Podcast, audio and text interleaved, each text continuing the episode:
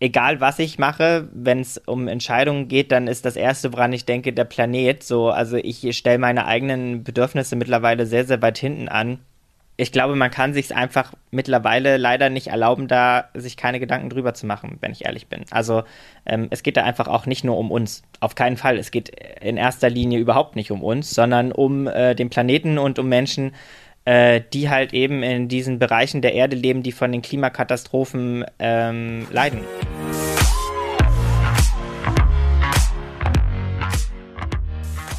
Hey und herzlich willkommen zu einer neuen Folge, dieses Mal mit Julius. Julius ist Influencer und er nimmt seine FollowerInnen mit in einen nachhaltigen Alltag und inspiriert sie für vegane Ernährung, Fair Fashion und für alle Handlungen, mit denen man unsere Umwelt schützen kann. Er sagt, dass es Spaß macht und nicht schwer ist, auf unsere Umwelt zu achten beim eigenen Konsum. Und er zeigt in dieser Folge, wie er mit seinem Content alle irgendwie abholt und versucht, einen wunden Punkt zu finden. Außerdem studiert Julius Tiermedizin und er hat hier über das Thema Qualzucht gesprochen, welches ihm ein sehr wichtiges Anliegen ist. Man merkt beim Zuhören, dass er weiß, wofür er steht und sich wirklich aktiv einsetzt und das ausdrückt, was ihm am Herzen liegt. Und damit viel Spaß beim Zuhören. Hallo Julius, wie geht's dir heute? Hey Mara, einen wundervollen guten Morgen. Mir geht's gut. Ich habe äh, bis vor kurzem tatsächlich geschlafen, weil äh, in den Semesterferien da schlafe ich noch mal länger als sonst sowieso. Hat dir hast du das Roggenbrot schon probiert? Du meinst das von, das ich gestern gebacken habe? Ja, genau. Du hast ja Roggenbrot selber gebacken und das gestern angeschnitten und ganz feierlich gesagt, das ist jetzt der Sonntagsanschnitt. ja, genau. Also ich habe es so zelebriert, weil ich bin mit ähm, meinem Freund äh, äh, vor kurzem zusammengezogen und er hat bis dato kein Brotmesser besessen und deswegen hat das viele meiner ähm, Follower in, äh, immer sehr, sehr getriggert, weil ich das Ganze halt immer ohne Brotmesser angeschnitten habe und dann ähm, sind da viele jetzt sehr glücklich drüber, dass es mit einem Brotmesser war. Deswegen habe ich es noch mehr zelebriert als sowieso sonst schon und ähm, ja, genau, ich zelebriere das einfach sowieso generell, weil da sehr, sehr viel Arbeit drin steckt in so einem Sauerteigbrot oder generell in Brot. Ähm, bei Sauerteig natürlich äh, besonders und das ist leider nicht mehr selbstverständlich. Ähm, aber ja, um deine Frage zu beantworten, es ist sehr, sehr lecker. Ich bin super zufrieden damit und ähm, ja, freue mich, es diese Woche äh, essen zu können. ich glaube, es schmeckt auch am besten, wenn es noch so leicht warm ist, mit dieser ja knusprigen Kruste. ja, genau. Auch, sah sehr, sehr nice aus. Backst du dein Brot immer selber? Ähm, also tatsächlich bin ich jetzt gerade wieder in einem ganz guten Rhythmus drin, so seit so zwei, drei Monaten, dass ich äh, am Wochenende, äh, ob es Sonntag oder Samstag ist, ähm, oder manchmal wird es dann halt auch in den Montag rein, aber da jetzt in Zeiten von Homeoffice und Online-Uni ist sowieso jeder Tag so ähnlich und jetzt in den Semesterferien eigentlich egal. Aber ähm, ja, ich back äh, eigentlich seitdem immer mein eigenes Brot. Genau. Mhm. Aber es ist schon, also es ist, dauert schon länger, als man denkt, oder? Es ist schon ein aufwendiger mhm. Prozess.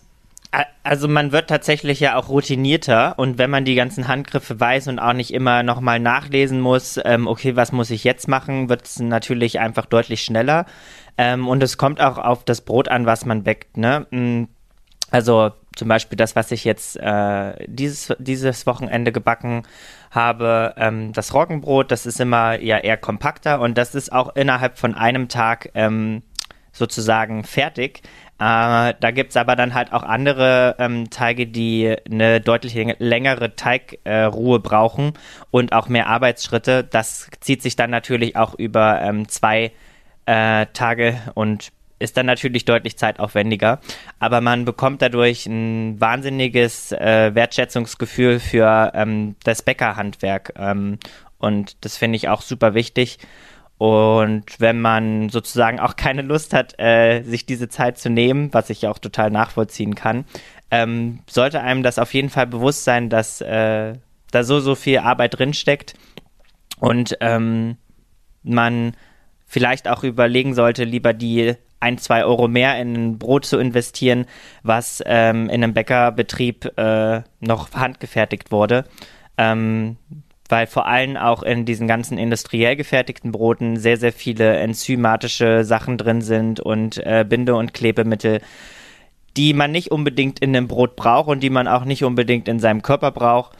Und ähm, Teige, die lange äh, ruhen durften, gerade mit Sauerteig, sind auch deutlich äh, verdaulicher ähm, für viele Menschen, teilweise sogar Leute, die Zöliakie haben, also Leute, die eine Glutenintoleranz haben, die können teilweise Sauerteigbrot ähm, mit Gluten sozusagen essen, weil es von den ganzen Bakterien, die im Sauerteig drin sind, ähm, sozusagen wie vorverdaut wurde. Also hat ganz, ganz viele tolle Eigenschaften. Ah, und die, und die Bakterien sind industriell gefertigt, nicht vorverdaut? Ähm, nee, äh, man muss sich das so vorstellen, beim industriell gefertigten Sauerteigbrot, da muss ja alles sehr, sehr schnell gehen. Es ist alles auf Masse und ähm, die Teigruhen sind deutlich kürzer als in ähm, sozusagen handwerklichen Bäckereibetrieben, die darauf achten. Ne? Also es gibt Bäckereibetriebe, ähm, die äh, ihr Te ihre, ihre Teige teilweise über 48 Stunden ähm, gehen lassen. Und je länger man das gehen lässt, desto mehr können die Bakterien das sozusagen vorverdauen und desto verdaulicher wird es. Ne? Und wenn man die Zeit reduziert, dann fällt dieser äh, positive Fakt natürlich weg. Hast du deswegen auch angefangen, selber Brot zu backen? Mm, nee, also ich selbst kann Gluten sehr gut vertragen, aber ich habe ähm, tatsächlich aus der, äh, wie viele, äh, Pandemiesituationen angefangen, mich dem Sauerteig zu widmen ähm, weil es ja im ersten Lockdown letztes Jahr im, im, Frühjahr diesen Breakdown mit der Hefe gab. Ne? Man hat überall keine Hefe mehr gefunden. Und ähm, beim Sauerteig ist es ja so, du hast den dann immer da. Also das ist quasi wie deine eigene Hefe, nur in gesünder. Und ähm, genau, du fütterst den, wenn du den einmal hast, dann ist er auch super resistent. Und äh, wenn du ihn erstmal jetzt keine Lust hast zu benutzen, zwei Wochen lang kann er im Kühlschrank locker ruhen und dann kannst du ihn ähm, wieder benutzen. Deswegen äh, quasi aus der Not des Hefemangels ist, äh, bin ich zum Sauerteigbrotbacken gekommen. Ja. Wie genau meinst du, den zu füttern? Womit fütterst du den? ja, es klingt ein bisschen wie so ein Haustier. äh, tatsächlich haben meine Sauerteige auch Namen. Also zum Beispiel mein Roggensauer, mein Roggensauerteig cool. heißt Olga. Mein allererster, mein, mein aller, allererster äh, Sauerteig, der leider verstorben ist, sage ich mal so, okay. ähm, weil ich sehr lange im Urlaub war, mh, hm, letztes Jahr im Sommer, der hieß Brad Pitt. Naheliegend. Ja. Und ähm, warte mal, was war die Frage? Ach ja, füttern, genau. genau. Ähm, ich fütter den äh, mit ähm, dem entsprechenden Mehl. Ne? Also ich habe einen Roggenstarter und einen Dinkelstarter und äh, die werden dann halt mit Mehl und Wasser gefüttert, weil die Bakteri Bakterien, die brauchen natürlich auch Nahrung. Und ähm, das Füttern macht man aber natürlich auch immer nur, wenn man ihn sozusagen wieder aktiv bringen möchte. Ne? Im Kühlschrank, da kann er chillen und ruhen. Da brauchen sie keine Nahrung. Das ist quasi wie so ein kleiner Winterschlaf für die Bakterien da drin und Mikroorganismen. Und ähm, ja, wenn man dann backen will, holt man ihn einfach aus dem Kühlschrank, füttert ihn und dann geht's wieder los. Okay, und der Teig, dann, dann lässt du quasi einen Teil von dem Teig noch über und mhm. der ist dann resistent, den kannst du einfach im Kühlschrank behalten und dann später nochmal verwenden. Genau, also ich nehme einfach immer von dem Mutteransatz sozusagen was ab ähm, und äh, der wird sozusagen nie alle gemacht. Und dann kann man einfach immer unendlich damit arbeiten. Und du musst da auch keine Hefe später mehr hinzufügen? Ähm, nee, also ich mittlerweile gar nicht mehr. Ähm, bei äh, einem Sauerteigansatz, der noch sehr, sehr jung ist. Ne? Also das dauert, wenn man sozusagen anfängt, so um die fünf Tage, bis man den Backen zum Backen benutzen kann. Und ähm, wenn der aber schon sehr, sehr alt und aktiv ist, sozusagen, die Mikroorganismendichte sehr, sehr hoch ist, dann braucht man gar keine Hefe mehr. Also ich benutze überhaupt keine Hefe mehr. Okay, okay. Ich kann mich noch erinnern, als Kind gab es mal einen, einen Kuchen, der rumgegangen ist, der hieß Hermann. Und ja. das war so ein, wie so ein Kettenbrief. Den hat man immer weitergegeben und der ist quasi nie gestorben. Man, man mhm. hat immer, man hat es immer weitergegeben, musste dann auch immer nur, ich weiß gar nicht mehr, ja, Wasser und Mehl war es dann wahrscheinlich auch hinzufügen. Und so ist er dann über Leute gegangen und irgendwie, da gab es dann auch einen Brief dazu.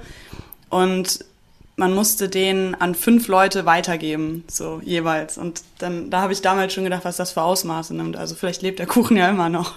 äh, das, das Brot ja immer noch. ja, das kann sein. Auf jeden ja. Fall. Ja, ist ähnlich mit dem Füttern. Ja.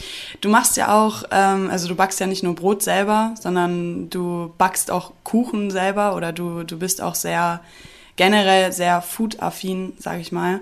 Ähm, und auf Instagram kann man auch sehen, du hast, also du machst extrem viel selber. Wie kam das bei dir? Wie ist diese Leidenschaft entstanden? Also tatsächlich, so lustig das klingt, kam das immer mehr äh, mit dem Umzug nach Berlin.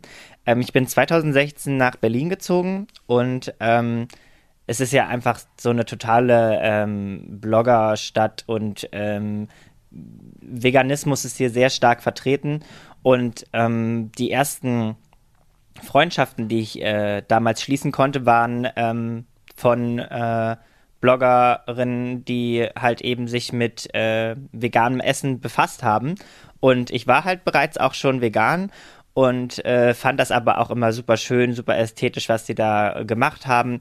Und ähm, Fotografie generell fand ich sowieso immer interessant. Und dann habe ich einfach zu Beginn tatsächlich mit meinem Handy begonnen, die Fotos zu machen. Und ja, das dann einfach auch mal selber probiert, so wie äh, die Leute in meinem Freundeskreis. Und das kam dann gut an. Und dann habe ich es einfach äh, immer weitergemacht und immer mehr dazugelernt. Und ja, jetzt ist es halt so, dass ich äh, glücklicherweise äh, sogar davon ähm, zu einem Teil mein Studium finanzieren kann und darüber bin ich sehr, sehr, sehr, sehr dankbar. Sehr cool. Du studierst Tiermedizin, richtig? Genau, seit ähm, letztem Herbst endlich. okay, es hat sehr ja. lange gedauert, bis ich den Platz bekommen habe, leider. Okay, was hast du vorher gemacht? Ich bin, wie gesagt, 2016 nach Berlin gekommen, habe da die Ausbildung zum tiermedizinischen Fachangestellten begonnen. Das ist äh, kurzum gesagt der Tierarzthelfer bzw. die Tierarzthelferin. Und ähm, genau, dann habe ich dort in diesem Beruf dann auch bis dato gearbeitet und ähm, auf den Studienplatz gewartet, weil ich halt kein Bomben-Abi hatte und der Numerus Clausus da sehr, sehr hoch angesetzt ist. Und dann bin ich ähm, im letzten Herbst, im September, äh, auf eine private Universität nach Budapest gegangen. Mhm. Ähm, weil ich gesagt habe, ich möchte nicht länger warten und ähm, hatte mir einiges angespart, sodass ich äh, mir das erste Semester hätte leisten können. Also das ist schon ein Batzen Geld, den man da investieren muss. Ähm, genau. Und dann war ich dort, äh, 14 Tage in Quarantäne. Und ähm, einen Tag bevor die Uni äh, beginnen sollte in Budapest, habe ich dann meine Zusage in München bekommen. Wow. ja, ähm, war unwahrscheinlich glücklich, super aufgelöst und ähm, ja, tatsächlich habe ich dann äh, eine Tauschbörse, ähm, in der Tauschbörse eine Anzeige geschaltet, äh, habe da aufs schwarze Brett geschrieben, hey, hey, ich möchte äh, gerne München, Berlin tauschen. Ganz viele haben mir schon gesagt, nimm dir den Floh aus dem Kopf, ähm, das wird nicht klappen. Ganz viele möchten nicht nach München und die, die nach München wollen, bewerben sich dann da auch ausschließlich. Ist halt einfach eine ähm, sehr, sehr teure Stadt, gerade ähm, als Studierende. Äh, Studiere, für Studierende. Ähm, und ja, einen Tag später habe ich dann tatsächlich darauf auch noch Rückmeldung bekommen. Heißt, ich hatte dann nicht nur einen Platz in München, sondern auch gleich direkt einen Tauschpartner für Berlin.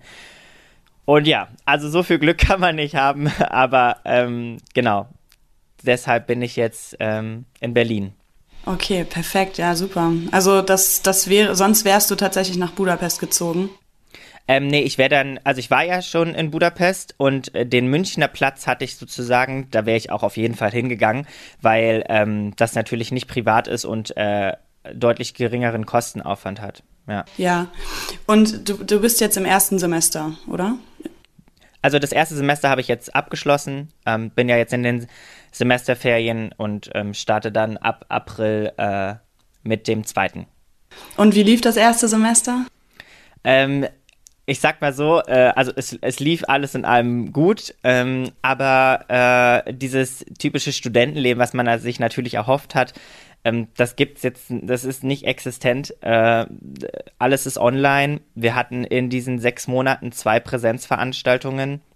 Mhm. Ähm, ist natürlich auch für die Lehre äh, in Bezug auf Anatomie wahnsinnig schwierig, ähm, weil man sich vorstellen muss, dass diese zwei Termine ähm, für Anatomie, die wir halt eben hatten, man seziert halt an ähm, toten Tieren äh, und lernt an den Tieren ähm, die Anatomie.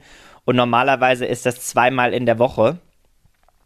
Und wir hatten es zweimal in sechs Monaten. Dementsprechend, ja, man kann es einfach überhaupt nicht vergleichen. Und ähm, ich denke, äh, dass es da super schwierig ist, ähm, auch sozusagen wieder Anschluss zu finden in dem Sinne, weil wir es alles nur so für so kurze Zeit gesehen haben. Und ähm, die Vorstellungskraft, die man da benötigt, um sich halt eben das vorzustellen, ohne es vor sich zu haben, ist sehr, sehr hoch. Und das ist halt natürlich super schade, dass uns das fehlt. Aber ja, kann man leider nicht ändern. Könnte man das auch online lösen? Also, dass quasi ein Professor online an dem Tier seziert und ihr Studierenden schaut dabei zu? Also tatsächlich gibt es ähm, Videos, ähm, in denen das so geregelt ist. Also da ist eine Kamera und dann wird das Tier vor der Kamera ähm, seziert, aber äh, beziehungsweise präpariert.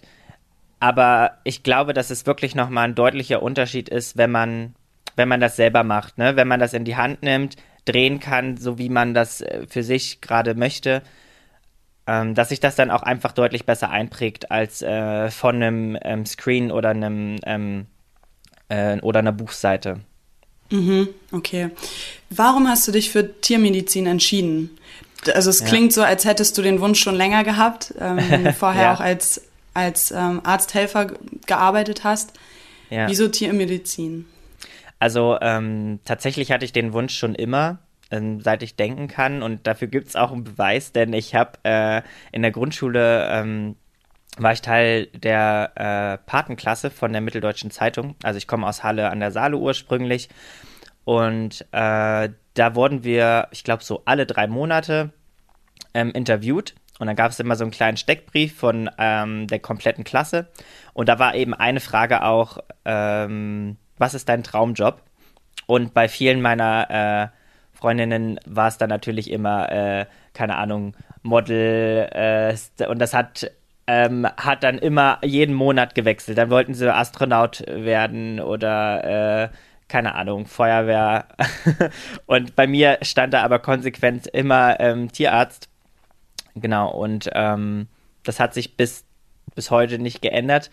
Ähm, und ich finde es einfach einen wahnsinnig schönen Beruf. Es ist toll, ähm, den Tieren zu helfen. Äh, ich sehe es auch irgendwie ähm, so ein bisschen, man ist der Anwalt der Tiere, ähm, gerade auch im Bereich, ist ja nicht nur im Bereich der ähm, Kleintiermedizin, es ist auch ähm, bei den Großtiermedizinern, ähm, dass da Kontrollen extrem wichtig sind im Veterinäramt, ähm, dass so schade es ist, dass natürlich äh, Tiere immer noch als Ware angesehen werden, aber solange das so ist, sollten sie zumindest in dem Maße kontrolliert werden, dass man da nicht machen kann, was man will. Ähm, ich kann für mich jetzt schon ausschließen, dass ich jemals in einem Großtierbetrieb arbeiten werde. Also ich werde nie für fleischproduzierende Unternehmen arbeiten. Das ist, geht halt einfach mit meinem Konsens nicht einher. Und ähm, ja, aber halt eben in der Kleintiermedizin ist es auch super wichtig aufzuklären, gerade in ähm, äh, Bereichen wie Qualzucht, ähm, Stichwort äh, Mops oder ähm, französische Bulldogge da gibt es einfach sehr, sehr, sehr viel Bedarf und da muss man auch gegenüber den BesitzerInnen ehrlich sein ähm, und äh, halt auch einfach dann da Prävention betreiben und aufklären, dass halt Tierleid reduziert wird und das nicht nur bei Qualzuchten, sondern halt eben auch bei Erkrankungen. Ne? Also wenn wenn man nicht mehr weitermachen kann, dann muss man das so sagen, muss das akzeptieren und dann gibt es ja glücklicherweise, muss man sagen, in der Tiermedizin auch die Möglichkeit, dass man das Tier erlöst äh, von seinen Leiden. Und ähm, das ist ein super großes Privileg.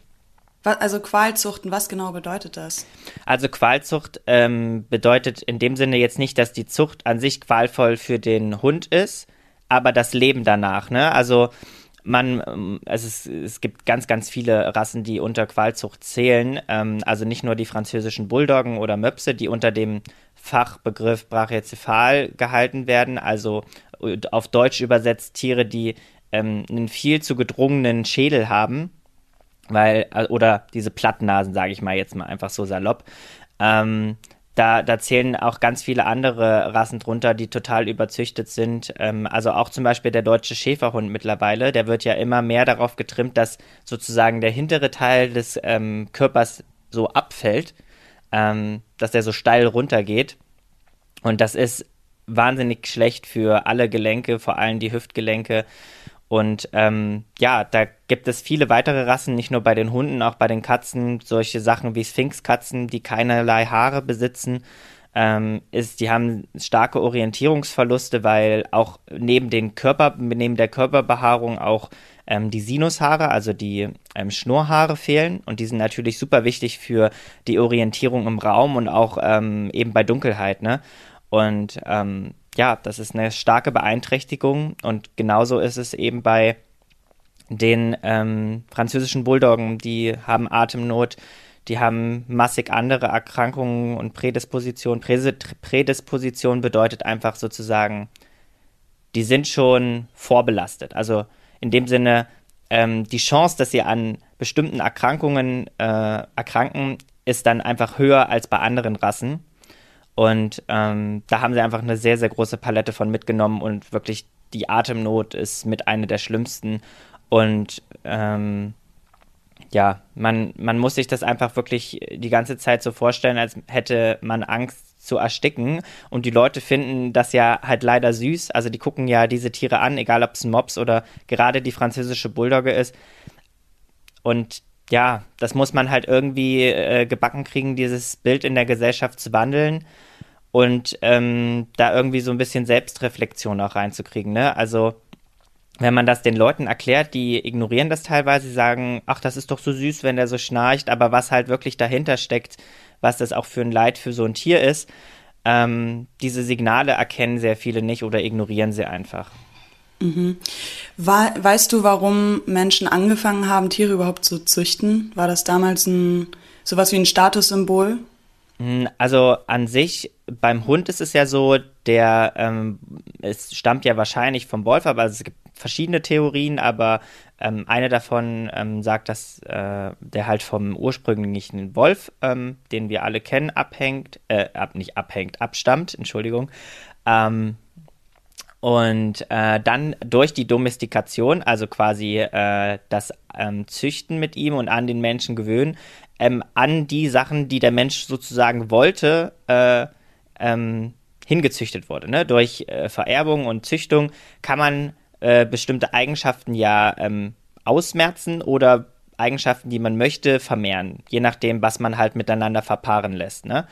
Und ähm, später dann äh, gab es natürlich immer ganz verschiedene Hunde. Andere wurden zur Jagd benutzt, andere halt aber eben auch nur als Schoßhund und als ähm, Statussymbol. Ne? Äh, zum Beispiel der Mops, der kommt ja aus dem ursprünglichen China, äh, damals im Kaisertum und ähm, war einfach nur Schoßhund.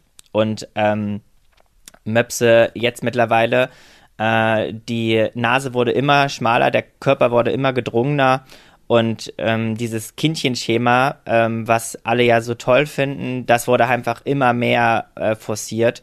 Und das ist natürlich einfach auch zum Leid der Gesundheit dieser Tiere gekommen. Und so ist es äh, dann eben beim Mops und bei der französischen Bulldogge, dass die so kindlich aussehen und äh, kurze gedrungene Körper haben, kleine Beinchen, ähm, große Kulleraugen, die aber auch nach vorne stehen. Also die haben auch viele sehr starke Augenprobleme, weil die Augen quasi nicht richtig im Schädel drin sitzen. Ähm, und ähm, ja, dieses Clownsgesicht sozusagen. Das ist halt einfach alles Sachen, die Leute niedlich finden und was äh, Mensch als schön erachtet, wird dann da einfach versucht mit reinzukriegen. Egal, äh, wie es dem Tier dabei geht, leider häufig. Ja. Und deine Vision ist es da, Aufklärungsarbeit auch bei Besitzern von Kleintieren zu leisten? Also ich denke, dass es auf jeden Fall wahnsinnig wichtig ist, ähm, den, den Leuten das mit äh, auf den Weg zu geben, weil ähm, viele Züchter äh, natürlich da den Profit sehen und diese Aufklärungsarbeit logischerweise von sich aus nicht treffen, weil wenn sie den Leuten sagen, was das Problem mit den Tieren ist, dann würden sie sie ja nicht verkaufen können. Ne? Und ähm, deswegen ist es, denke ich, super wichtig, dass gerade beim Tierarzt oder eben auch online auf Social Media ähm, Aufklärung betrieben wird. Da gibt es auch ganz viele tolle äh, Kolleginnen, beziehungsweise ich kann ja noch nicht Kolleginnen sagen, äh, aber im Sinne der ähm, äh, InfluencerInnen äh, gibt es Tierärzte oder auch äh, Tierärztinnen oder und äh, Studierende, ähm, die bereits hier auf Instagram solche Sachen besprechen und darauf aufmerksam machen. Und das ist wirklich super wichtig, ähm, damit da irgendwie auch ein Wandel passiert, weil momentan bricht dieser Trend französische Bulldogge im keinsten Maßen ab. Ähm, und es ist wirklich mit einer der häufigsten Patienten in äh, den Kliniken und Praxen. Wahnsinn, okay, das wusste ich auch nicht. Ähm, ist es denn vor allem in Deutschland so oder ist es auch in anderen Ländern so? Mm, also ich glaube, dass es äh, in Deutschland sehr ausgeprägt ist, aber auch in Amerika und Großbritannien. Mm, das Problem ist, dass ja auch ganz, ganz viele ähm, InfluencerInnen, die eine super große Reichweite haben, teilweise diese Hunde haben und damit dieses Bild von Niedlichkeit und das ist voll der Instagrammable ähm, Hund äh, verbreiten und viral machen. Das äh, verbessert die ganze Situation auf jeden Fall ähm, leider nicht. Okay. Ja, also ich glaube auch, das ist auf jeden Fall ja schon sowas wie ein Statussymbol. So die Rasse des Hundes hat ja dann auch hat auch eine gewisse Bekanntheit, dadurch, dass es so lange gezüchtet wurde wahrscheinlich. Ja. Aber finde ich super, dass du, also das ist eine ziemlich coole Vision. Also da in dem Fall da auch Aufklärungsarbeit zu leisten. Und ich war mir zumindest jetzt, okay, ich bewege mich auch nicht in dieser Bubble, aber ich war mir nicht darüber bewusst, dass Tiere wirklich so arg leiden unter der Züchtung, also unter der Qualzucht. Ja, also man darf das auf keinen Fall pauschalisieren. Ne? Also ich will jetzt hier nicht sagen, äh, alle Züchtungen zu niedermachen. Ähm, aber äh, ja, also es gibt auf jeden Fall viele ähm, Züchtungen da draußen, die auch wirklich ähm, äh, darauf Wert legen, dass es den Tieren ähm, gut geht ähm, und sie mit dem, was sie da züchten, auch äh, mit einem guten Gewissen nach Hause gehen können. Ähm, aber ja, es gibt halt leider auch sehr, sehr viele schwarze Schafe. Mhm. Und das hast du wahrscheinlich dann in der Tierklinik auch selber erlebt oder da hast du dann deine Erfahrungen gemacht? Ja, ja, auf jeden Fall deutlich, deutlich mehr und es wird, wurde auch immer mehr, ähm, wie schon vorhin erwähnt, Möpse und ähm, französische Bulldoggen. Also es gab keinen Tag, an dem nicht mindestens zwei davon bei uns vorstellig wurden. Und ähm, ja, das, da, die Palette an Erkrankungen ist etlich. Sei es Haut, Auge, äh, Gelenke, ähm, das große Problem mit, dem, ähm, mit den Atemwegen. Ja. Okay, okay, Wahnsinn, ja. Ähm, ich würde noch mal gerne auf Berlin eingehen. Warum hast du dich damals entschieden, nach Berlin zu ziehen? Ähm, tatsächlich war es so, dass ich für mich selbst gesagt habe, ich möchte für meine persönliche Entwicklung ähm, raus aus Halle, in, raus aus meiner Comfortzone und ähm, einfach eine neue Stadt. Äh, tatsächlich war ich bis zu diesem Zeitpunkt, als ich dann nach Berlin gezogen bin, nie vorher in dieser Stadt. Ich habe nur sehr, sehr viel davon gehört, sehr viel geteilte Meinungen natürlich auch. Entweder die Leute haben gesagt, ja, es ist viel zu groß und dreckig und äh, bla, oder halt eben totale Begeisterung und ähm, es ist total divers, äh, Melting Pot der Kulturen und ähm, super offen und äh, einfach nur cool sozusagen. Und ähm, dann habe ich äh, mich damals an der Tierklinik beworben, wurde dann auch direkt dort genommen, äh, habe meine Ausbildung dann dort begonnen und äh, bin mittlerweile super happy, dass ich die Entscheidung getroffen habe und sehr, sehr, sehr glücklich, ähm, in Berlin zu leben. Ja, glaube ich.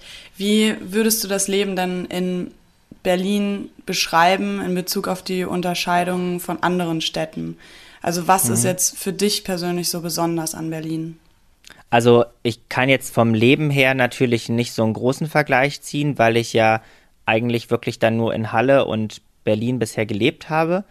Aber so vom Feeling, wenn man auch in anderen Städten ist, kann man auf jeden Fall sagen, ähm, es ist deutlich bunter, es ist diverser.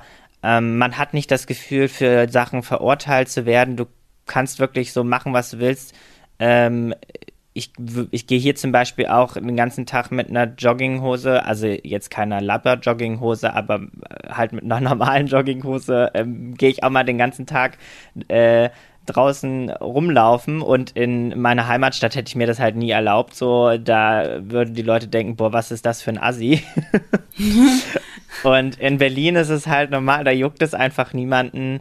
Ähm, es gibt so viele kreative Menschen, die ähm, einem auch inspirieren und diese dieser Facettenreichtum ist einfach so riesig, so enorm. Du gehst in einen anderen, in ein anderes Viertel und hast das Gefühl, du bist in einer komplett anderen kleinen Ministadt. Ähm, weil die Unterschiede so extrem sind. Also ähm, in Neukölln ist natürlich super Multikulti, ähm, genauso wie Kreuzberg. Prenzlauer Berg ist super hip und äh, total hipstermäßig, viele Familien, aber auch ganz, ganz viel Veganismus und ähm, dieser Geist von Nachhaltigkeit und bewusster Konsum ist natürlich super häufig auch in Berlin vertreten, gerade jetzt so in unserer Generation, was auch super wichtig ist und ähm, das schätze ich auch sehr, sehr dolle wert, äh, weil ja auch Sachen wie Fridays for Future dann auch deutlich mehr Spaß machen, wenn man einfach eine große Masse ähm, ist und äh, da zusammen für etwas kämpft.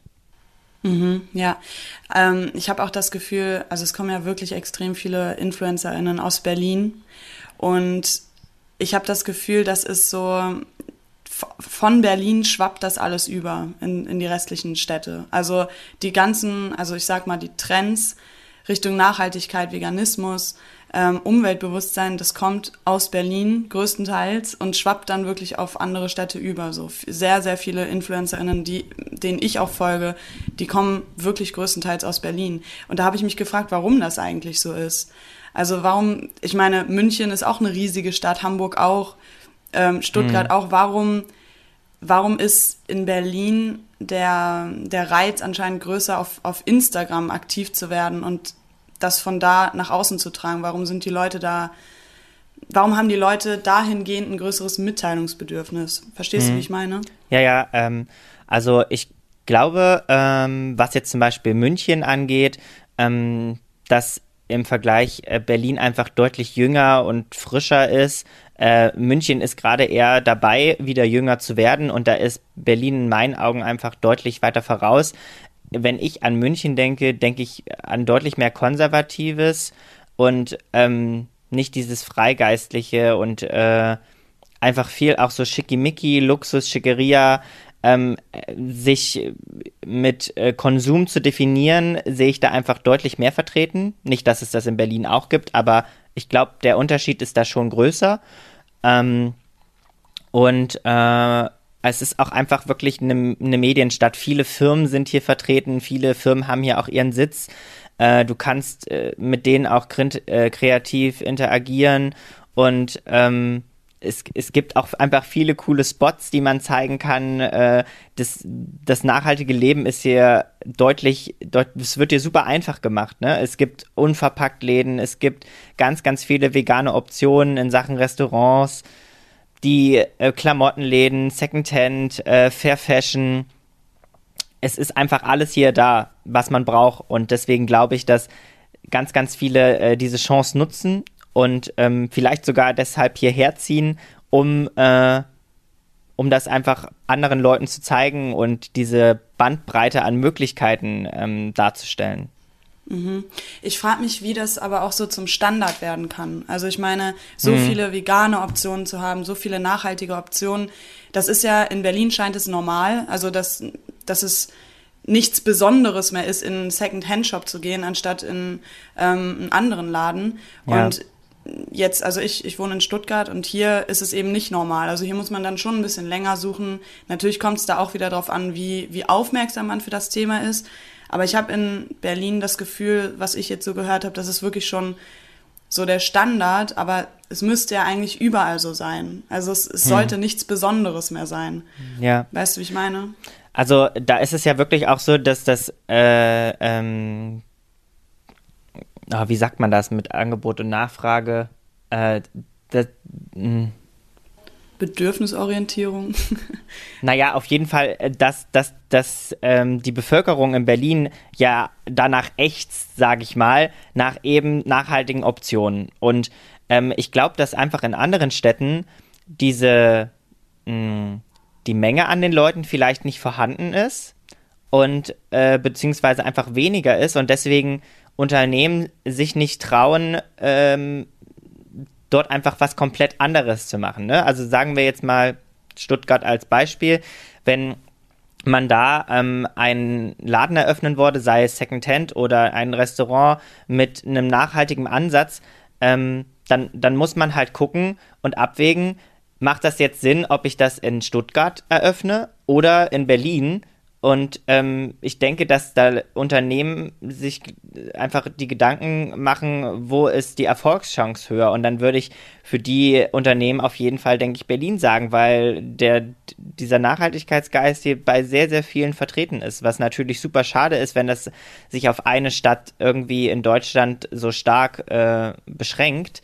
Ähm, und man müsste sich eigentlich sagen, äh, hey, wir, man, man muss einfach in den sauren Apfel beißen und ähm, nachhaltige Konzepte in Stuttgart integrieren.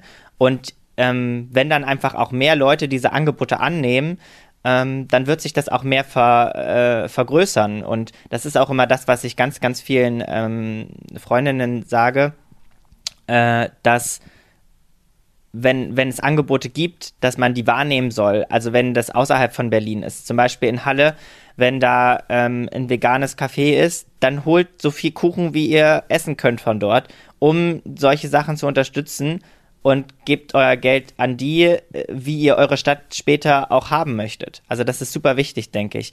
Und ähm, wenn man aber äh, das Geld denen gibt, wie man die Stadt eigentlich gar nicht sehen möchte, dann geht es natürlich niemals in diese Richtung oder wird dann schwerer.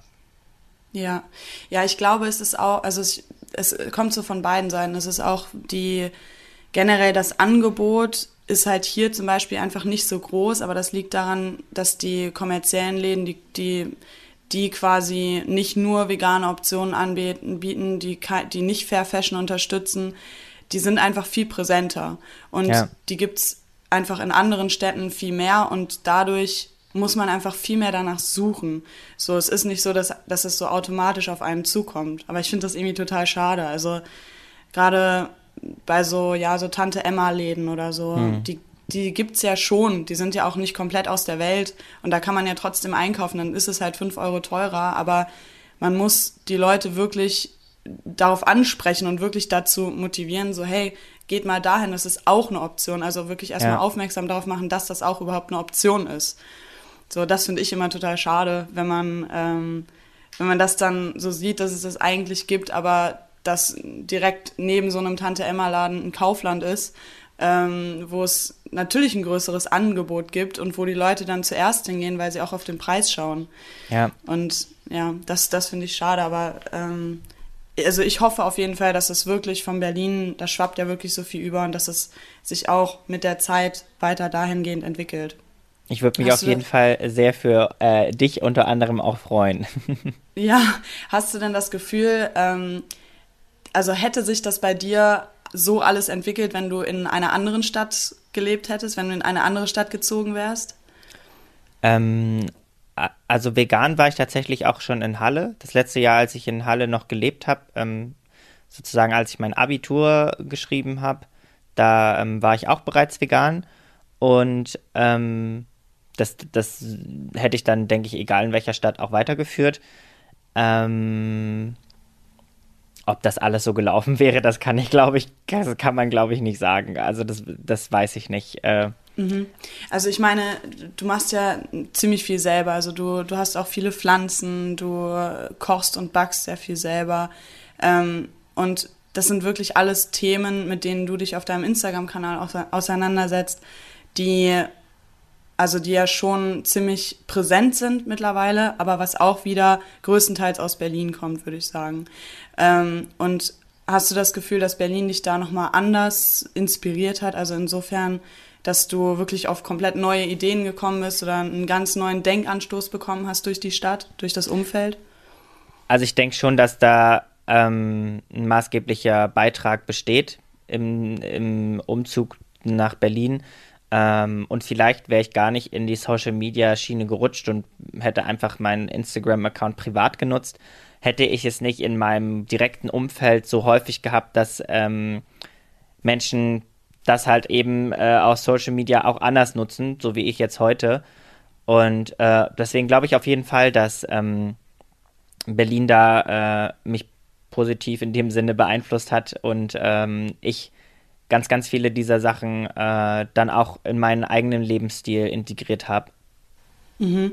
Und Instagram, Social Media, wie siehst du das? Ist das für dich schon Arbeit oder ist es ein Hobby? Also, weil das ist ja schon relativ viel Aufwand, sage ich mal, also als, als ja. das Influencer-Dasein. Also ähm, es ist tatsächlich deutlich mehr Aufwand, als es von außen ähm, scheint. Ähm, gerade solche Sachen wie ähm, äh, Bildbearbeitung, Videoschnitt, äh, die Stories zu untertiteln, alleine da in so einer Story den Text reinschreiben, das, das äh, dauert teilweise eine halbe Stunde. Gefühlt, bis man dann da äh, alles untertitelt hat, ähm, weil man ja auch möglichst inklusiv sein möchte. Und ähm, äh, ja, aber es ist ähm, immer noch beides. Also es ist Hobby und ähm, Nebenjob in einem. Und ich bin ähm, super glücklich, das machen zu dürfen, gerade auch neben meinem ähm, Studium jetzt, was ja sehr, sehr viel Zeit auch beansprucht. Ähm, und ich kann die Sachen alle von zu Hause aus regeln, die Bilder von zu Hause aus machen und ähm, ja auch selbst entscheiden, ähm, was ich machen darf, äh, machen will. Und ähm, natürlich muss man da auch super viel aussortieren. Ne? Also wenn man ganz, ganz viele Kooperationsanfragen von irgendwelchen überhaupt nicht nachhaltigen Firmen bekommt, dann bin ich jemand, der dann trotzdem den Leuten antwortet und die E-Mails einfach nicht löscht. Dafür geht auch immer relativ viel Zeit drauf und ähm, Rechnung schreiben, blabli-blub. Da ist schon sehr, sehr viel, äh, was man gar nicht als allerersten Gedanken im Kopf hat, wenn man an ähm, das Arbeiten als Content Creator äh, denkt. Ja, ja, schon. Ähm, und deine, also dein Content ist ja auch ziemlich vielfältig. Wie hat sich das so breit entwickelt? Also du, du hast, du hast jetzt nicht gesagt, ich spezialisiere mich jetzt beispielsweise nur auf Brotbacken, hm. sondern du machst ja wirklich viel. Ähm, hast du, hast du so eine Linie oder hast du so wirklich Schwerpunktthemen, wo du sagst, da will ich auch noch weiter hingehen, da will ich meine FollowerInnen auch weiter informieren und hm. da besteht der größte Aufklärungsbedarf? Ähm, also tatsächlich äh, war es zu Beginn ausschließlich Essen und wurde dann immer mehr Lifestyle, weil ich einfach wollte, dass man die Person hinter den Gerichten auch kennenlernt. Ähm, und ähm, weil ich einfach gemerkt habe, dass wenn ich mich damit rein integriere, auch ein bisschen darüber rede, ähm, den Leuten auch klar machen kann, dass Veganismus kein Verzicht bedeutet und man gerade über das Essen sehr, sehr viele Menschen davon überzeugen kann, ähm, die Sachen einfach mal auszuprobieren. So häufig schreiben mir Leute, hey, ich habe jetzt mal den Kuchen ausprobiert und habe den meiner Oma gezeigt und alle waren überzeugt und waren super begeistert dass, und haben gar nicht geglaubt, dass das vegan ist. Ne? Äh, häufig besteht ja leider immer noch diese Verbindung, ähm, was vegan ist, muss, äh, muss eklig sein. Ähm, und äh, ich denke, dass man das einfach durch diese Verbindung mit ähm, Rezepten und Lifestyle sehr gut vermitteln kann. Und ähm, ich versuche auch, äh, dass das alles Sachen sind, die man gut zu Hause nachmachen kann und ähm, aber auch ein bisschen neuen Schwung sozusagen mit in die Küche bringen. Und deswegen ist da auch dieser Abwechslungsreichtum bei mir. Und ähm, ich mache Sauerteig, ich mache äh, ähm, Joghurt selbst, ich ähm, keine Ahnung, back dann den Bagel selbst. Ich versuche einfach ganz, ganz viele Sachen, um ähm, diese Abwechslung zu schaffen, um damit es auch einfach nicht langweilig wird und äh, man sozusagen auch alle Leute abholen kann. Ne? Nicht jeder steht auf Brot, äh, aber dafür andere umso mehr auf, ähm, keine Ahnung, äh, ähm, Fair Fashion oder was auch immer.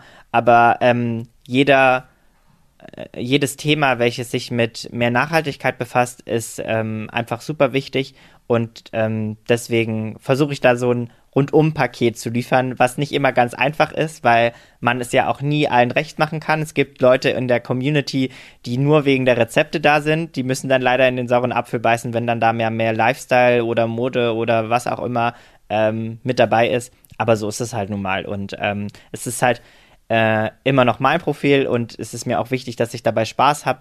Und ähm, wenn man dann nur das macht, was die Community sich wünscht, dann ähm, wird man da auch eingeschränkt und dann merkt das die Community, Community, denke ich, auch wenn man dann selbst auch nicht glücklich ist und dann kann man auch keinen authentischen ähm, Content liefern. Mhm. Bist du denn selber streng mit dir selber, nachhaltig zu leben? Achtest du wirklich in jedem Alltagsbereich darauf? Also so im Vergleich zu meinen restlichen Freunden, so im Freundeskreis würde ich denken, dass ich da schon so äh, mit oben spiele im Sinne Selbstkritik. Ähm, ich mache mir schon immer Vorwürfe, wenn ich auch mal äh, äh, zu viel Plastik sozusagen kaufe ähm, oder beziehungsweise konsumiere. Und egal was ich mache, wenn es um Entscheidungen geht, dann ist das Erste, woran ich denke, der Planet. So, also ich stelle meine eigenen Bedürfnisse mittlerweile sehr, sehr weit hinten an. Ähm, was viele auch nicht nachvollziehen können. Also gerade was das Reisen betrifft, bin ich da mittlerweile, habe ich total die Aversion gegen so Sachen wie Fliegen und so weiter für nur zwei Wochen oder was auch immer. Und ähm, ich kann das super nachvollziehen, dass alle totales Fernweh haben und in die Sonne wollen. Aber ich denke dann halt immer so an die Folgen zuerst und, äh, und dann habe ich diese ganzen Bilder im Kopf von Klimakatastrophen und wie weit wir schon einfach vorangeschritten sind äh, mit der Klimakrise. Und dann will ich nicht einfach auch noch ein Teil davon sein und das ignorieren und ähm, sagen, hey, mein Gott, wenn ich jetzt fliege, das macht doch nichts. Ja, total, total, ja. Ich finde das richtig gut. Also, das ist, also, also hast du total recht, so, das ist wirklich das Problem, dass die Leute denken, ich alleine kann eh nichts bewirken. Ja, und das, das ist, ist so, so häufig. Ist, das ist so ein Problem einfach. Also es ist so krass und das, es ist auch irgendwo ein Argument, aber trotzdem, es kommt ja auf die Masse an. Also wenn es alle sagen, dann, dann funktioniert es halt einfach nicht so. Auf jeden ähm, Fall. Hast du, also betreibst du dahingehend auch so Aufklärungsarbeit, dass du den Leuten wirklich sagst, so, es kommt auf deine Stimme ein, es ist du als einzelner Mensch kannst, kannst schon was verändern? Ähm, ich denke auf jeden Fall. Also gerade ich hatte ja vor einiger Zeit den Post zusammen mit ganz vielen äh, weiteren tollen InfluencerInnen, die äh, Schilder ähm, gezeigt haben mit den Sachen, die sie äh, auch nicht perfekt machen. Also da stand bei mir zum Beispiel drauf, ich versuche möglichst regional, saisonal zu kaufen, esse aber das ganze Jahr über Bananen. Also dieses, diesen Perfektionismus, den muss man auf jeden Fall versuchen abzulegen. Ne? Und ich sage auch immer, jeder Tag, an dem du ein bisschen mehr Nachhaltigkeit integrierst, ist besser als ein Tag, an dem du das nicht machst. Und ähm, es gibt sicherlich Menschen da draußen, die äh, zum Beispiel ähm, kein äh, Fleisch konsumieren, aber Fast Fashion ähm, äh, tragen. Aber das ist immer noch besser, als würden sie Fleisch konsumieren und Fast Fashion tragen. Also das ist immer, jeder Beitrag, den du selbst in Richtung Nachhaltigkeit gibst, ist super wertvoll. Das möchte ich den Leuten auf jeden Fall mit auf den Weg geben. Und ähm, deswegen kann man auf jeden Fall sagen, dass ich dahingehend äh, mit auf den Weg geben möchte, dass ähm, auch du alleine ganz, ganz viel erreichen kannst. Ne? Und es ist auch einfach dieses Schneeballprinzip oder da gibt es so ein ganz tolles Bild, ähm, wo mehrere Streichhölzer nebeneinander liegen. Und ähm, wenn man das eine, eine Streichholz anzündet, dann zündet es die anderen, die dahinter geschaltet sind, auch alle an. Und das ist halt wie so ein Lauffeuer, ne? Und wenn du nicht beginnst, wieso sollen die anderen beginnen?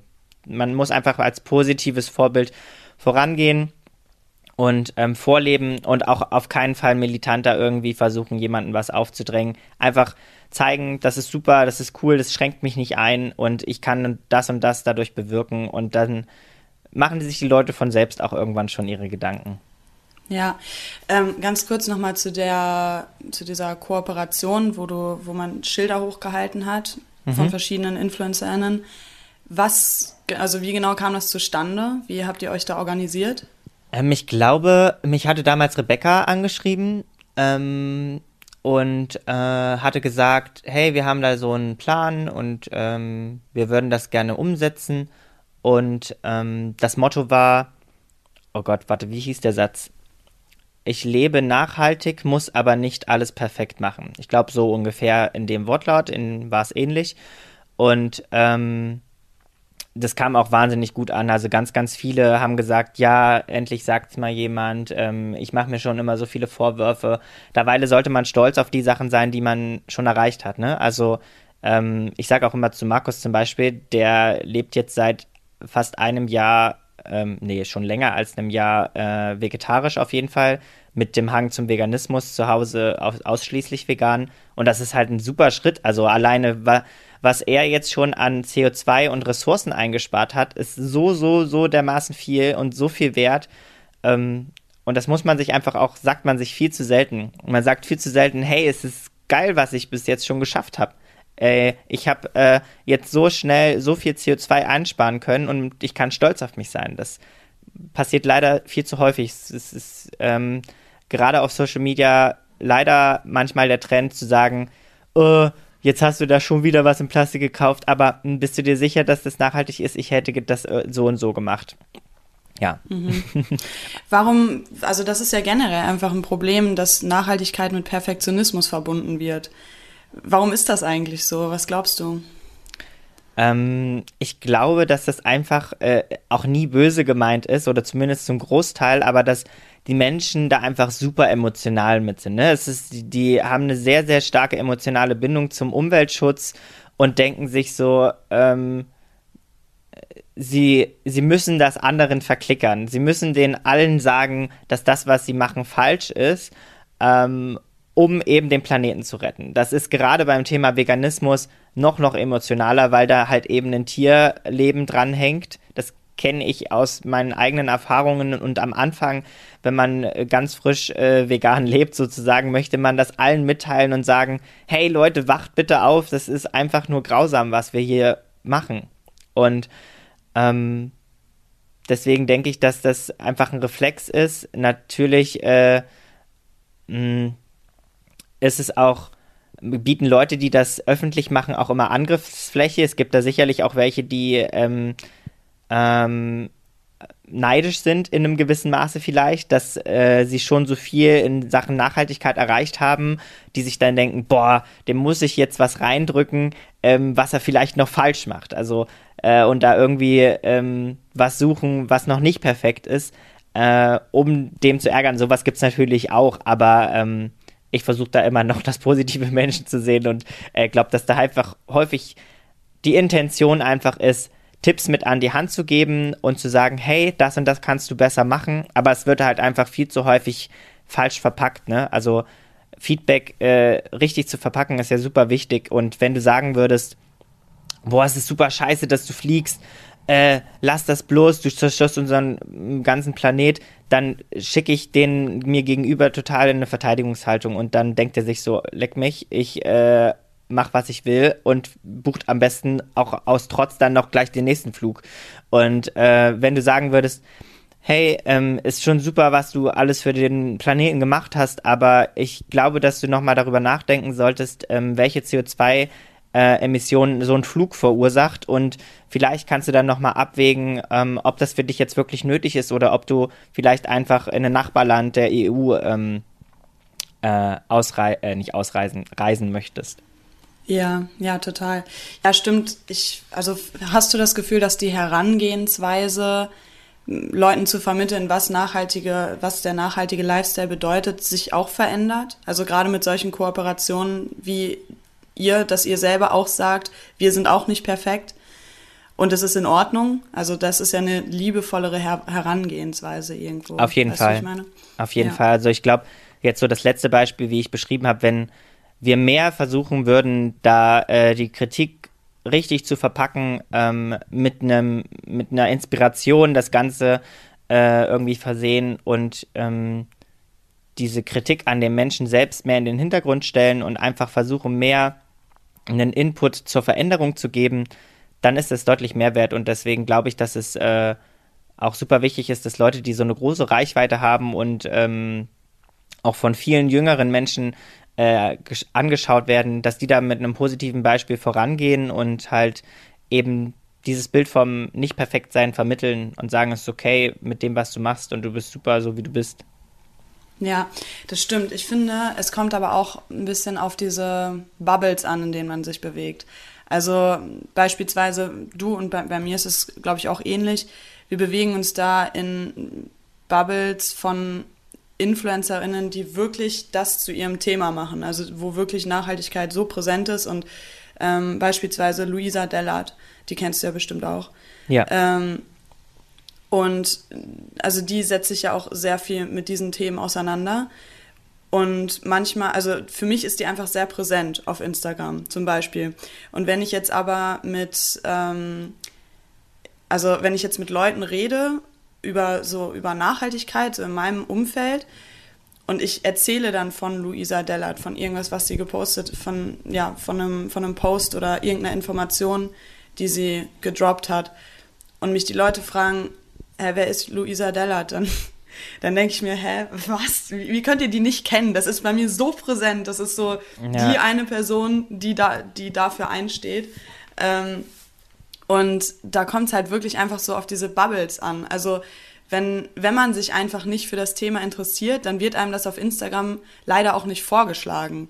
Und dann, dann ist das auf Instagram und in der eigenen Bubble, auf Social Media, wo man so viel Zeit verbringt, einfach auch kein Thema. Ja, auf jeden Fall. Also ich glaube, dann ähm, man, man muss dann einfach sagen, dass äh, ja durch den Konsum auf Social Media du ja dann das, was du siehst, natürlich auch mit beeinflusst. Und dann äh, kannst du dir einfach denken, dass du da ähm, in der Kommunikation mit deinen Freunden ähm, einfach auch einen positiv, positiven Samen sehen kannst äh, und denen sagen kannst, ähm, und die ein bisschen und, und, sozusagen mehr an dieser Öko-Bubble teilhaben kannst. Ne? Wir, wir, wie du schon gesagt hast, wir leben alle in ähm, unterschiedlichen Blasen da, egal ob es Nachhaltigkeit ist, andere leben in einer Blase, in der es nur um Angeln geht oder um, keine Ahnung, fette Karren. Ähm, ja, ich glaube dann einfach da die Chance nutzen und den Leuten ähm, das vermitteln und irgendwo findet man da immer einen wunden Punkt und äh, denkt sich dann so, okay, da kann ich jetzt anfassen und äh, die Leute irgendwie abholen und äh, vielleicht ein bisschen mehr für das Thema Nachhaltigkeit ähm, äh, zu interessieren. Ähm, und ich glaube, man kann sich einfach mittlerweile leider nicht erlauben, da sich keine Gedanken drüber zu machen, wenn ich ehrlich bin. Also ähm, es geht da einfach auch nicht nur um uns. Auf keinen Fall. Es geht in erster Linie überhaupt nicht um uns, sondern um äh, den Planeten und um Menschen, äh, die halt eben in diesen Bereichen der Erde leben, die von den Klimakatastrophen ähm, leiden. Also die Flüchtlingsraten steigen ja eben auch aufgrund der ähm, Umweltkatastrophen, aufgrund des Klimawandels und ähm, wenn es nicht für uns ist, äh, dann muss man sich denken, dass es für die zukünftigen Generationen ist, für alle Lebewesen, die auf dem Planeten noch äh, bleiben sollen. Und ähm, ja, das muss man sich einfach ins Gedächtnis rufen. Und äh, da kann man nicht sagen, ach nö, ist mir egal. Ähm, das finde ich halt einfach super egoistisch. Mhm. Aber kennst du das denn auch, dass du manchmal dich in, einer, in einem Umfeld befindest, wo du merkst, das ist hier irgendwie gar kein Thema und bei mir selber ist das viel präsenter? Ähm, also in Berlin tatsächlich kommt es immer, immer seltener vor, weil einfach, ich glaube, über 90 Prozent äh, in meinem Umfeld in dieser Öko-Bubble selbst leben und ähm, auch einfach dadurch, dass das dann einfach häufig vertreten ist, selbst wenn ich ähm, bei anderen Freunden bin, äh, die wissen ja, wenn die mich schon seit Jahren kennen, dass ich vegan lebe und was ich mache. Und ähm, einfach dadurch, dass sie das immer mal wieder hören, ähm, ist es für die ja auch deutlich präsenter. Aber wenn ich zum Beispiel bei meiner Familie bin oder generell in meiner Heimatstadt, da ist es natürlich deutlich weniger vertreten. Und äh, da sind das auch immer die gleichen Themen, die auf den Tisch kommen und ähm, man muss immer über die gleichen Sachen diskutieren. Äh, und es ist sehr, sehr anstrengend teilweise, ähm, da ruhig zu bleiben. Äh, aber na gut, es sind dann auch zum Großteil einfach andere Generationen, ne? Ähm, und da irgendwie was zu erreichen, ist deutlich schwerer als ähm, bei jüngeren Menschen. Aber wie fest das, fasst das deine Familie auf, was du machst, wie du dich einsetzt? Also, das kommt ja wahrscheinlich trotzdem schon gut an oder wird das belächelt? Nee, nee, also die sagen, das ist gut, aber ich selbst muss das ja nicht unbedingt machen. Also, ähm, es ist äh, da auf jeden Fall schon ähm, ein Respekt gegenüber und äh, sie finden das auch alle toll. Ähm, aber tatsächlich, äh, ich habe leider bis dato keinen einzigen in meiner Verwandtschaft, der ähm, vegetarisch sich ernährt. Also leider immer noch nicht mal das. Ähm, das ist so ein bisschen schade, aber ich kann es leider nicht ändern. Ähm, ich sage, ich gehe da immer mit positivem Beispiel voran, zeigt, dass das lecker ist und äh, sie dürfen auch immer gerne probieren und sind dann auch immer davon überzeugt. Ähm, ja, ich sehe da noch grünes Licht bei meinen Patenkindern. Das wird bestimmt noch klappen. Das kriege ich noch gedeichselt. Aber bei vielen ist der Hopfen und Malz verloren. Die sind da so stur. Ähm, da kriegt, da, da kriegt man es nicht mehr hin. ja, ja. Aber ähm, provozierst du dann das auch, dass man dann trotzdem drüber spricht und sich damit auseinandersetzt und dass du deine Meinung trotzdem sagst oder vermeidest du das Thema?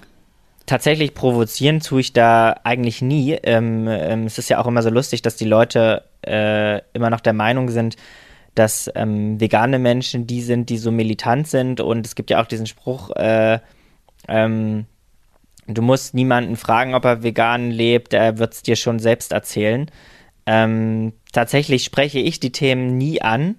Es kommen dann halt aber immer solche Sachen wie, oh, willst du das, hier, davon wirst du satt und äh, was ist denn das jetzt hier für ein Essen? Das ist ja nur Grünzeug und so eine Sachen werden dann halt teilweise gedroppt.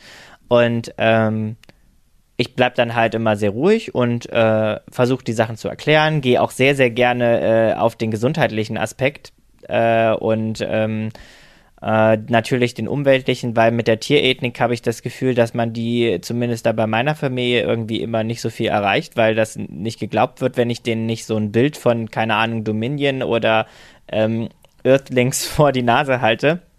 Und ja, äh, vieles wird da einfach dann auch, glaube ich, verdrängt und äh, der eigene Genuss ist dann einfach leider häufig wichtiger. Und ähm, es ist ja auch zum großen Maßen einfach eine Systemkritik. Es geht nicht äh, um die Leute äh, ausschließlich. Ähm, und äh, das ist einfach super schwer, wenn man keinen Input bekommt, da ähm, einen Wandel zu finden. Ne? Also ähm, wenn da niemand kommt und sagt, hey, das, was du da machst, das, dafür passiert das und das und das hat die und die Folgen, ähm, das wird sich keiner selbst aneignen. Mhm, ja, verstehe. Ja, ich glaube, das Thema kennen auch viele bei der eigenen Familie, so dass es da schwierig, also dass es ein schwieriges Thema ist und dass man da erstmal ja, Sensibilität für schaffen muss oder generell erstmal ein Bewusstsein, irgendeine Art von Aufmerksamkeit dafür, dass man ja. selber in seinem eigenen Lifestyle wirklich was ändern kann. Das stimmt. Ja. Ähm, Julius, wir reden schon eine Stunde. Hast du, ich würde Hast du noch was Bestimmtes, was du sagen möchtest? Ansonsten würde ich die Folge so belassen sogar. Ähm, tatsächlich, äh, glaube ich, haben wir ähm, schon über sehr, sehr viele tolle Sachen geredet. Ähm, mir fällt jetzt nichts ein, was ich noch auf dem Herzen habe. Äh, ich denke, dass viele Sachen ähm, mit auf den Weg gegeben wurden, äh, gerade auch mit dem äh, nicht perfektionistischen Leben. Das ist, denke ich, auch wirklich super wichtig und eine meine eine, meine eine Dozentin würde sagen, das ist die Take-Home-Message. Und ähm, ja, dann können wir es äh, sehr gerne dabei belassen. Ja, wie, wie sieht jetzt deine, äh, noch zum Schluss eine letzte Frage, wie sieht deine Woche noch aus? Was sind deine Projekte? Hast du noch was Bestimmtes, was du kochen möchtest, backen möchtest? Irgendwas, worauf kann man jetzt, was kann man erwarten, wenn man dich jetzt zum Beispiel auch auf Instagram verfolgt diese Woche? Ähm, also tatsächlich ähm, habe ich ja gerade so ein bisschen äh, viel mit zu fermentieren und so weiter. Ich mache ja Kombucha selbst und den Joghurt. Und da werde ich dann jetzt demnächst ähm, versuchen, Kimchi selber zu machen. Da freue ich mich richtig drauf, weil ich ein super Kimchi-Fan bin, das sehr, sehr gerne esse und hoffe, dass das zu Hause äh, annähernd authentisch wird. und ähm, ansonsten äh, muss ich auch noch ein bisschen Unikram machen, Sachen nacharbeiten und ähm, ein bisschen noch aus äh, der alten Wohnung äh, hierher bringen und äh, da ein bisschen klar Schiff machen. Und ansonsten ähm, ist erstmal nicht viel anderes geplant. ja, das hört sich doch gut an. Ja, danke Julius. Vielen Dank für diese coolen Informationen und die nicen Inspirationen, die du gegeben hast. Also ich glaube, ich hoffe, das wird auch wirklich Leute inspirieren. Und ja, mach auf jeden Fall genauso weiter, wie du wie du es jetzt machst und ist, ich finde es richtig cool. Ja, vielen, vielen lieben Dank auch an dich äh, für die Möglichkeit, dass ich dabei sein durfte. Ich hatte sehr, sehr viel Spaß, äh, mit, mit dir ähm, zu reden. Und ähm, ja, freue mich und vielleicht auf ein nächstes Mal.